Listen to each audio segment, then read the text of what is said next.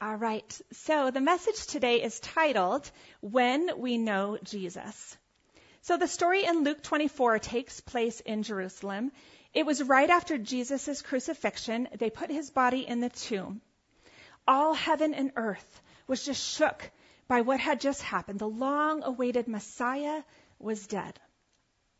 Can we just talk for a minute about the atmosphere and temperature of what was going on at that time? I think about what's going on right now, and there's not a person who doesn't know, probably across the world, the impact that this coronavirus has had, right? It's like this, this heaviness. It's like something that we're all kind of under, and we don't want to be under it, but it's just kind of how it is right now, and it will pass. And God is still faithful, but we all feel it, right? Let's think about that time in Jerusalem and the surrounding cities. There was mourning their son, their brother, their friend, their mentor, their leader, their Messiah was dead. Not only was he dead, he was brutally murdered and hung upon a cross. There was confusion. Wasn't he supposed to be the Messiah? Wasn't he the one that the scriptures spoke about for all of these years? How could we be so wrong? There was turmoil. There were so many passionate, strong, and bold, loud opinions. He was Jesus. He was the Messiah. No, he wasn't. He was good. He was not.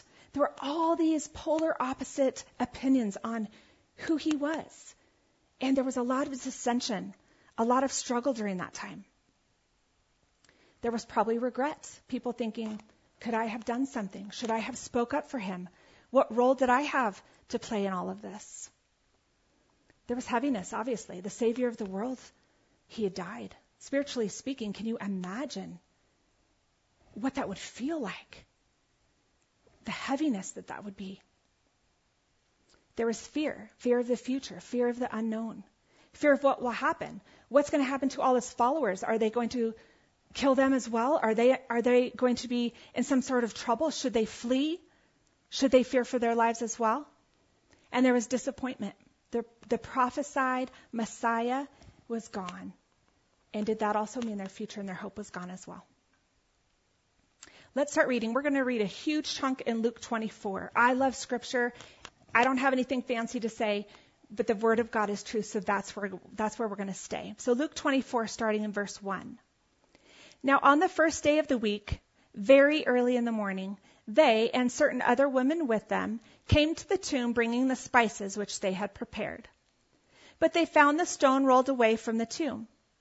When they went in and did not find the body of the Lord Jesus, and it happened, as they were greatly perplexed about this, that behold, two men stood by them in shining garments. Then, as they were afraid and bowed their faces to the earth, they said to them, Why do you seek the living among the dead? He is not here, but he is risen. Remember how he spoke to you when he was still in Galilee, saying the Son of Man must be delivered into the hands of sinful men and be crucified and on the third day rise again? And they remembered his words. I love this. The women go to the tomb, right? They take their spices, they're going to the tomb, and when they arrive, the stone is rolled away. They go in, his body is not there. The text says that they were greatly perplexed. What I love about this and what causes me to ponder every time I read this is that they were told that this was going to happen.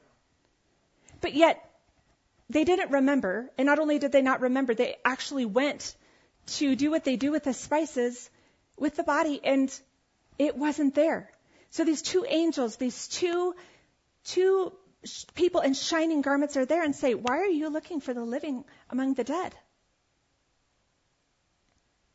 Jesus told multiple times, he told the people, this is what's going to happen. And they heard him, but they didn't hear him. How many times does that happen? When Jesus speaks to us and we hear him, but we don't really hear what he's saying. In verse 9, let's, let's continue. Then they returned from the tomb and told all these things to the eleven and to the rest. It was Mary Magdalene, Joanna, Mary, the mother of James, and the other women with them, who told these things to the apostles. And their words seemed to be like idle tales, and they did not believe them. But Peter arose and ran to the tomb, and stooping down, he saw the linen cloths lying by themselves. And he departed, marveling to himself at what had happened. Verse 13. Now behold, two of them were traveling that same day to a village called Emmaus, which was seven miles from Jerusalem. And they talked together of all the things which had happened. So I think about these two disciples and wondering what their hearts felt like on this day. Let's be honest, that's a long walk, and there was plenty of time to talk. Were they angry? Were they crying? Were they frustrated? Were they confused? How could this be? Did they possibly feel betrayed that Jesus, the Messiah, the one they trusted and the one that they listened to every word, was it all false? Was everything that he said not true? Or were they hopeful? Did they still think, well, something's going to happen. He is Jesus. He is the Messiah. He has to come back. Something is going to change. Something's going to happen. I think this is a great example of when we're processing loss, we're processing things that are confusing, that God gave us each other. God gave us people around us that we can process with, we can talk, we can gain perspective, we can cry together. We can laugh together. I think Jesus giving us these relationships is so beautiful. In verse 15 it says, So it was, while they conversed and reasoned, that Jesus himself drew near and went with them. Have you ever read this scripture before? The two are walking along and all of a sudden, Jesus is there. I try to put myself in their shoes. Was he like walking behind them and then like caught up to them? Because he's Jesus, did he just all of a sudden like, hey guys, and he was just like right next to them? Like how did that happen? So remember, they were talking about Jesus. And get this, that Jesus all of a sudden is right next to them. The one they're talking about is right there. Except he died three days ago. Right? But now he's walking right next to them on this road to Emmaus. What are the chances? Isn't that like just like Jesus? He meets us in the most amazing times. Here they are. They, their world is crushed. Everything's upside down. And Jesus is right there. How many times does that happen to us when our world is upside down, but yet he's right there? Verse 16 says, but their eyes were restrained so that they did not know him. That phrase, eyes were restrained, it also means held. Their eyes were held. Interesting, right? Some the- theologians say that this means that they were blinded by their own despair and they just simply couldn't see him because of their despair. Others say it's because of divine intervention. But either way, they did not notice that Jesus was right with them. So Jesus takes notice of their sorrow and sadness. And in verse 17, Jesus says to them, What kind of conversation is this that you have with one another as you walk and are sad? Then the one whose name is Cleopas answered and said to him, Are you the only stranger in Jerusalem? And have you not known the things which happened there in these days? This cracks me up. Everybody, everywhere, regardless of their belief, they knew about Jesus. They knew about the teachings. They knew about the controversy. They knew the leadings up. Right when he had to go uh, before Pilate, uh, Pontius Pilate, he, they knew the whole story. Everybody. And here comes this guy on this road to Emmaus who says, "What are you guys talking about? What are you? What's so sad?" Right? It would be like somebody right now, you'd bump into them at the store, hopefully six feet away, and they don't know what's going on. Why are you in a mask? What, what are all these blue lines on the floor? Don't you know? That would be crazy, right? So this person didn't know what was going on. Verse 18. Then the one, oops, sorry, verse 19. And he said to them, What things? So they said to him, the things concerning Jesus of Nazareth, who was a prophet, mighty in deed and word before God and all the people, and how the chief priests and the rulers delivered him to be condemned to death and crucified him. But we were hoping that it was he who was going to redeem Israel. Indeed, besides all of this, today is the third day since these things happened. Yes, and certain women of our company who arrived at the tomb early astonished us. When they did not find his body, they came saying that they had also seen a vision of angels who said he was alive. And certain of those who were with us went to the tomb and found out was just as the woman had said, but he, but him they did not see. Verse 25. Then he said to them, O foolish ones and slow of heart to believe in all that the prophets have spoken. Ought not the Christ to have suffered these things and to enter his glory? And beginning at Moses and all the prophets, he expounded to them in all the scriptures the things concerning himself.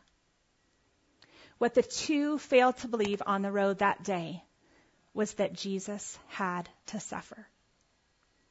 They failed to recognize the scriptures foretold of the necessity that the Messiah had to suffer. There was suffering. It was written and spoken all throughout the scriptures. My favorite example of that is in Isaiah 53. If you haven't read it, we're not going to read it today. I would love for you to go read it. It is super powerful, but it prophesies of the story of Jesus and what would take place, and it prophesied of his suffering in detail. The other thing I love about these last few scriptures is um, when it says he expounded to them in all the scriptures the things concerning himself. Verse 27. Wouldn't you love to hear Jesus giving testimony and sharing the gospel of Jesus, of himself? Wouldn't that be amazing? It says it went, he went all the way back to Moses and broke down the scriptures. Can you imagine? That would be so amazing. Verse 28 and 29. Then they drew near to the village where they were going. And he indicated that he would have gone farther. But they constrained him, saying, Abide with us, for it is towards evening, and the day is far spent. So he did. He went and stayed with them. So Jesus didn't readily just turn in where their house was off the road, because that wouldn't be decent for a stranger to do at that time. He needed an invitation. And that's exactly what they did. They invited him, and he came in. Okay, so here is where I really want to take us. So listen to this. Verse 30. Now it came to pass, as he sat at the table with them, that he took bread, blessed and broke it, and gave it to them. Then their eyes were opened, and they knew him, and he vanished from their sight. Wow. Then their eyes were opened, and they knew him. That word knew or to know, in the Greek, it means to recognize. To recognize a thing to be what it really is, to perceive who a person is. They had been with Jesus this whole time, talking to him, listening with him, right? Conversing, maybe asking questions as he was unfolding things. They didn't, they didn't know who he was that whole time, you guys. Have you ever walked five, six, seven miles? I don't know how much of that stretch he was with them. But if he broke down all those scriptures, I imagine it was for miles. That's a lot of talking. That's a lot of conversation. And they didn't recognize him. Until he took the bread, he blessed it, he broke it, and he gave. Then, and only then, they knew him. I can't help but wonder what happened in the spirit at that moment when he took that bread, he blessed it, he broke it, and he gave. Something in the spirit had to have happened for their eyes to be lifted and for them to see Jesus. Right? This is exactly what he did for us on the cross. He is our bread of life. He was broken and he was given to us. And from that, we have life. That's the whole salvation message. He was broken for us. He bore the weight of our sin. He bore the weight of our transgressions so that we didn't have to, so that we could have life and come boldly before God. Isn't that a beautiful thing? It's scriptures like these, you guys, that blow my mind. I could read them a hundred times. He was broken for us. The symbolism, the beauty and the power in that scripture. Just an ordinary day, right? And God met them. Jesus met them right where they were. So do you know him? Do you perceive him? Do you recognize, recognize Jesus for who he really is? In studying the stories of Jesus' life in the New Testament, when I read about people who didn't recognize him, I see two common things disbelief and disappointment. That word disbelief means the ability or refusal to accept that something is true or real. Typically, when people do not believe, when they can't see Him, they don't think it's real, it's because of disbelief. They have an inability or a refusal to see it. The second one is disappointment. The definition of disappointment is sadness or displeasure caused by the non fulfillment of one's hopes or expectations. They had disappointment settle in their hearts. I've experienced that. When I have disappointment and I let it settle in my heart, there's times I can't see what Jesus is doing. I know that He's good and I know what His scriptures say, but I don't see it. And I have to remind myself and get my heart to a place that I believe, even if I don't see it. That's faith, right? That's the whole walk. That's the whole journey is by faith. Is there a chance that you have disbelief or disappointment in your life right now? Maybe you don't know Him at all.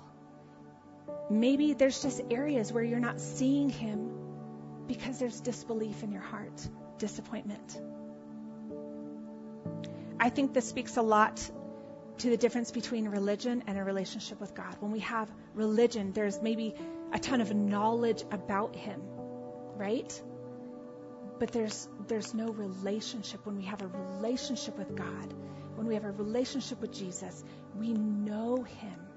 We see him, right? Our eyes are opened to who he is.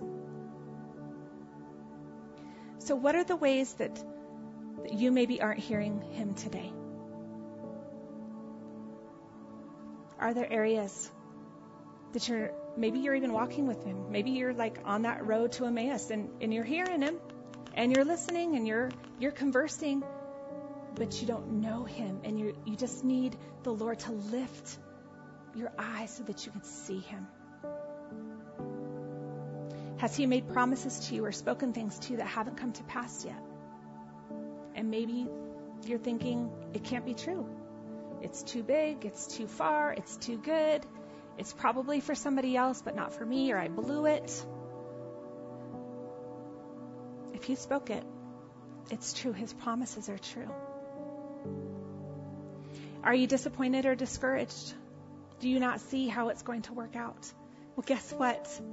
There was an entire population of people who did not see how it was going to work out. They were discouraged. They were distraught. They were hopeless. And three days later, he rose like he promised. His promises that he has said to you are going to come to pass. Hold on. Do not lose hope. His promises are true for you.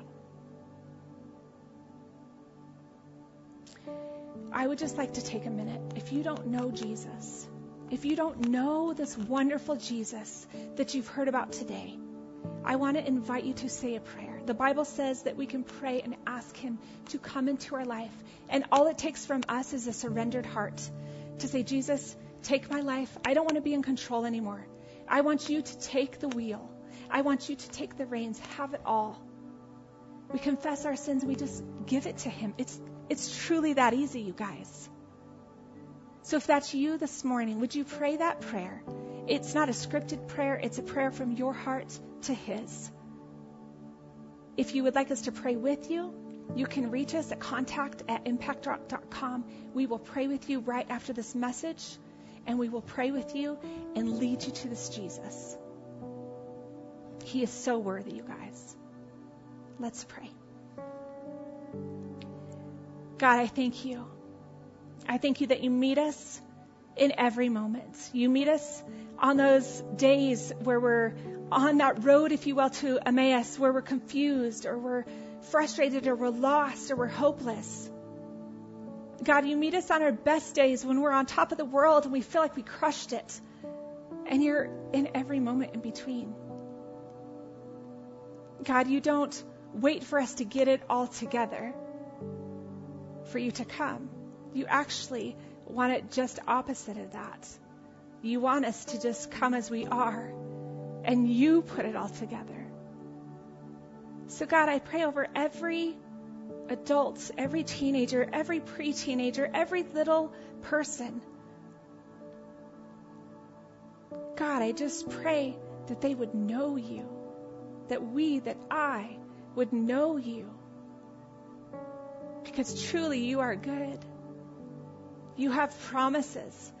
And that resurrection Sunday, that, that, that coming alive from death is right around the corner. If we could just hope, if we can just set our eyes upon you and trust in our Savior, the King of Kings and the Lord of Lords.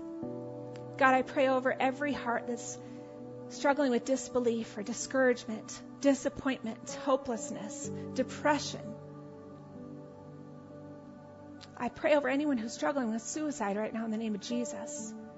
And God, I thank you for your peace. I thank you that the enemy's plans will not prevail, but that your ways will. Your heart is for your children. God, I thank you that you cover us and you hold us. I thank you that this season will also pass. And God, I thank you that we can thrive and find beauty in the season. Holy Spirit, would you just touch our hearts? Would you lift our eyes above the circumstances? Let us see you. Let us know you, Jesus, the faithful one. In Jesus' name, amen. Amen. Well, I'm going to close us out. Thank you so much for being with us today. Um, on your screen, you will see contact at impactrock.com. You can visit us, send us an email. We will pray with you in just a few minutes. As soon as we wrap up, we will, if you want to leave us your phone number, we will call you right back, and a pastor or somebody will pray with you right now over the phone. Um, I just want to encourage you jump on our website, jump on our Facebook page. There's we have a women's Facebook page, Arise. There are so many good things for you to tap into. We love you. We appreciate you. And I'm going to just close this with this blessing in Numbers 6, 24 through 26. The Lord bless you and keep you. The Lord make his face to shine upon you and be gracious to you. The Lord turn his face towards you and give you peace. God bless.